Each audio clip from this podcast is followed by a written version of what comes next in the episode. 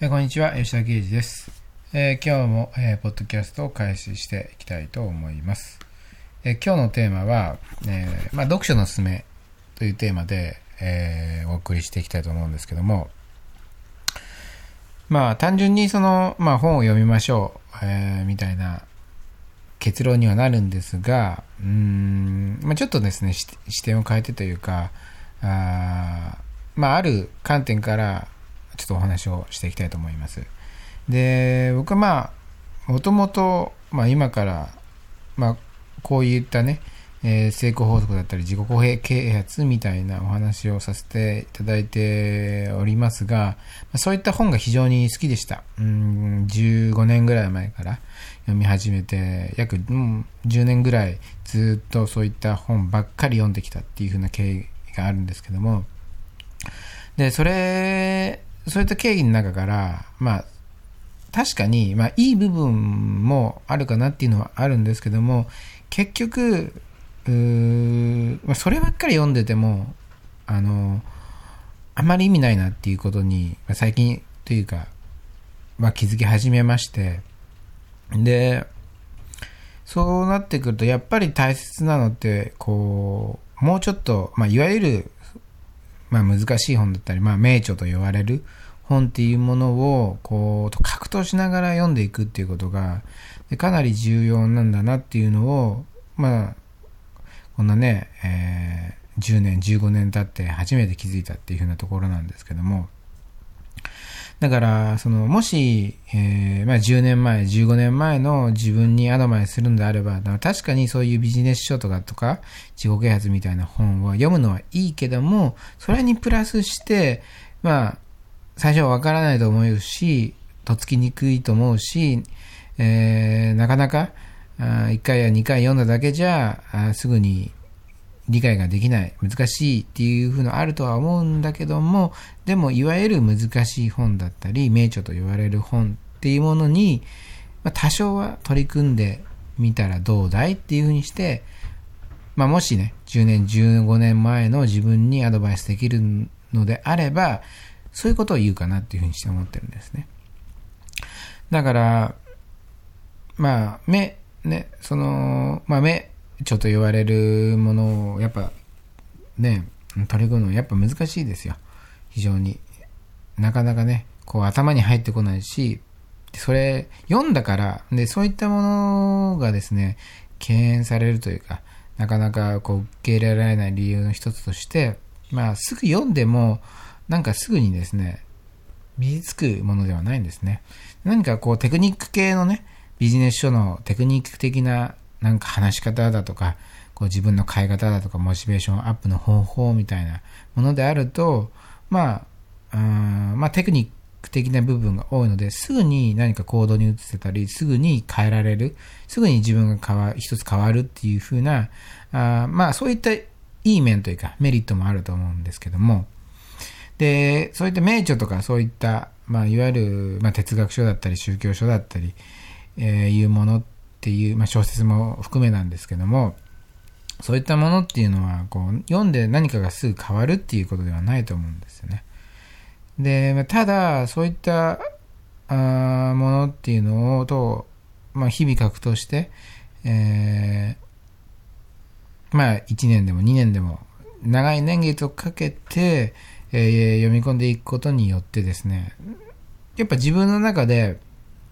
まあ、自分のこう深い部分が変わっていくっていう風な、やっぱ印象があるんですよね。で、まあだからテクニック的なものっていうのは変わるけども、変わり方が浅いんですよね。で、逆に、えーそういった名著と言われるものっていうのは変わり方は遅いけども自分の深い部分、もっと根源の部分にこう変化をこう与えてくれるので、だから本当に本当に変わりたかった変わりたかったり、何かこう、より深いものを身につけたいということであれば、絶対そういった本と格闘して読んでいくってことがやっぱ重要だと思うんですよね。で、さらに、えーそういったものっていうのは時間がかかると。1年や2年では身につかないかもしれない。だからこそ、まあ10年前の自分に何か一つですね、アドバイスできるとするんであれば、そういうことをアドバイスするかなと。まあ、ね、そういった本に全部入れ替えろっていうのはなかなか難しいと思うから、まあ、例えば、1冊でも2冊でもいいから、日々の、日々に、まあ、1日30分ぐらいでもいいから、そういった本に時間を費やす時間をやってみた方がいいよっていうふうにして僕、まあ自分にね、アドバイスすると思うんで、まあ、あそういった次第ですと。で、まあ実際にじゃどういう本を読めばいいかっていうと、まあなかなかね、個人の好き嫌いもあるので、なかなか難しいとは思うんですけども、まあ一つですね、まあ、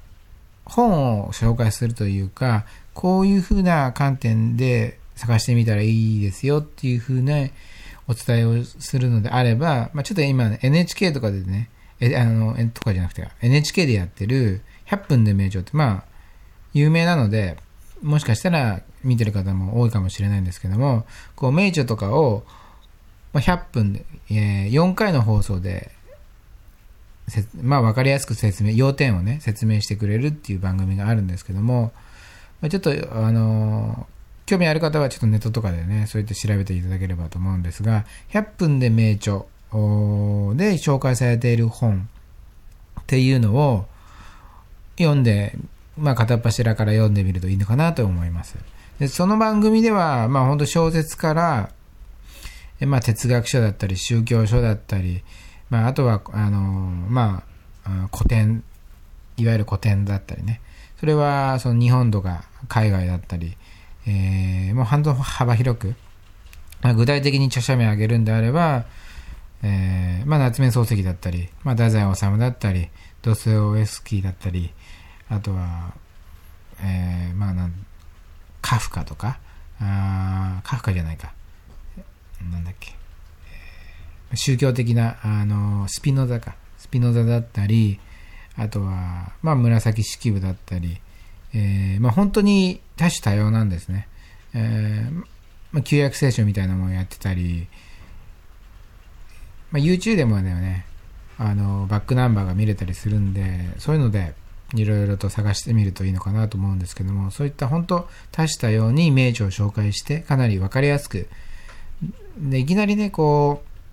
難しいのにつくのって難しいと思うんですけども、まあ、前提知識、えー、があると、まあ、分かり非常にとつきやすいっていう部分もあると思うので、まあ、そういったものを参考にしながら、あ、これ読んでみたいっていうものをね、えー、まあ、何か一つでもいいんで読んでみるといいかなと思います。まあ、その10年前は自分にアドバイスするんであればっていうことをお伝えしましたが、まあ、その時はね、その番組やってなかったんで、あのまあ、よりいいアドバイスはできなかったと思うんですけども、まあ、今はね、そういった番組もやってるんで、まあ、名著に対する、対してだとか、難しい本に対しても非常にとっつきやすくなっている、えー、時代にもなってきてると思うんで、まあ、ぜひ参考にして、えー、まあ、何か一つでも、まあ、実で、大切なのはその番組を見るってことよりも、番組を見て、その名著に取り組んでいくっていう、実際に本を読んでいくってことがそこが重要になってくるんで、そこはちょっと勘違いしないように、えー、してもらえばなと思いますので、まあ、ぜひ、えー、何か名著にですね、えー、取り組みたいという方は、そういった番組を参考にしながらあ読んでみてるといいんじゃないかなというふうにして思っています。ということで今日はこれで終了になります。最後までお聴きいただきありがとうございました。